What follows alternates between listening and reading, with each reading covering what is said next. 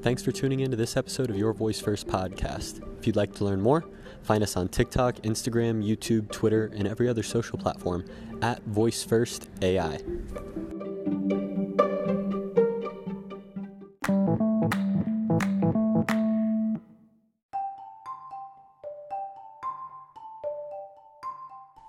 Today's episode comes from the book AI Superpowers China, Silicon Valley, and the New World Order by Kai Fu Lee, written two years ago in 2018.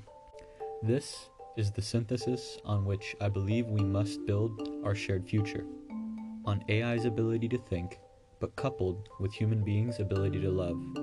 If we can create that synergy, it will let us harness the undeniable power of artificial intelligence to generate prosperity while also embracing our essential humanity. We press ourselves very hard to achieve more, and in doing that, we sacrifice the health of ourselves, our physical health, our relationships with other people, our social health, and our mental and emotional health in the process.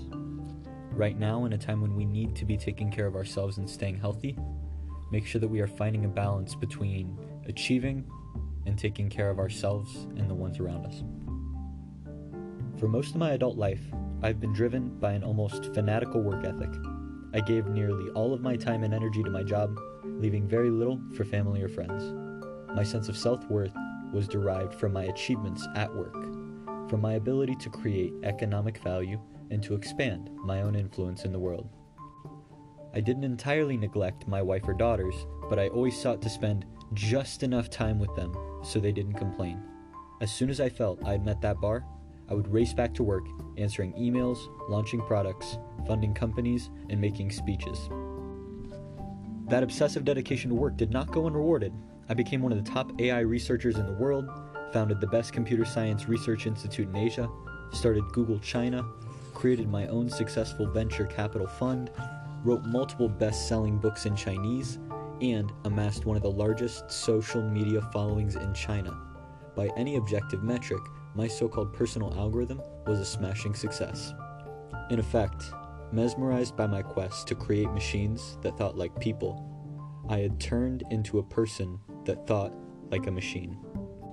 It's a journey that I've taken in my own life, one that turned my focus from machines back to people and from intelligence back to love.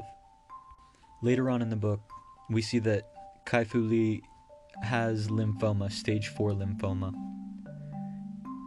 And he starts asking, why does he have this disease? Why is it being told that it's untreatable? These hypotheticals did, however, refocus my mind on what mattered not the management of my financial assets, but the people in my life. Ever since I saw that PET scan, the world has seemed to dissolve into a whirlpool of despair one with me at the center. Why did this happen to me? I'd never intentionally hurt anyone. I had to always try to make the world a better place, to create technologies that made life easier for people. I had used my fame in China to educate and inspire young people. I had done nothing to deserve dying at the age of 53.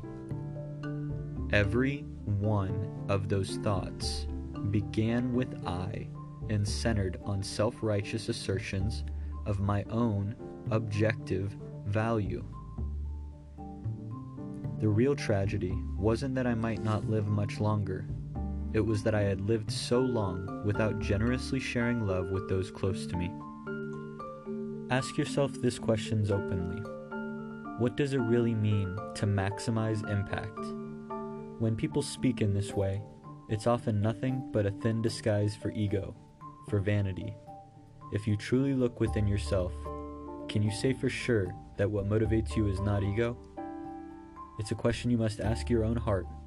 And whatever you do, don't try to lie to yourself. As I underwent chemotherapy and my cancer went into remission, I too vowed to hold on to the revelations that cancer had given to me. Lying awake at night in the weeks after my diagnosis, I ran over my life again and again, wondering how I had been so blind. I told myself that however much time I had left, I wouldn't let myself be an automaton. I wouldn't live by internal algorithms or seek to optimize variables. I would try to share love with those who had given so much of it to me, not because it achieved a certain goal, but because it just felt good and true. I wouldn't seek to be a productivity machine. A loving human being would be enough. For this last one, I'm going to, although he's talking about cancer, try to imagine this in the context of COVID 19 and the modern day ailments that our society faces. And yet, that was only half of the cure for what ailed me. I wouldn't be here today if it weren't for the medical technology and the data driven practitioners who use it to save lives. But I wouldn't be sharing this story with you if it weren't for my wife, my sisters, my own mother, who were quiet example, showed me what it means to lead a life of selflessly sharing love. For all of AI's astounding capabilities, the one thing that humans can provide turns out to be also exactly what is most needed in our lives love.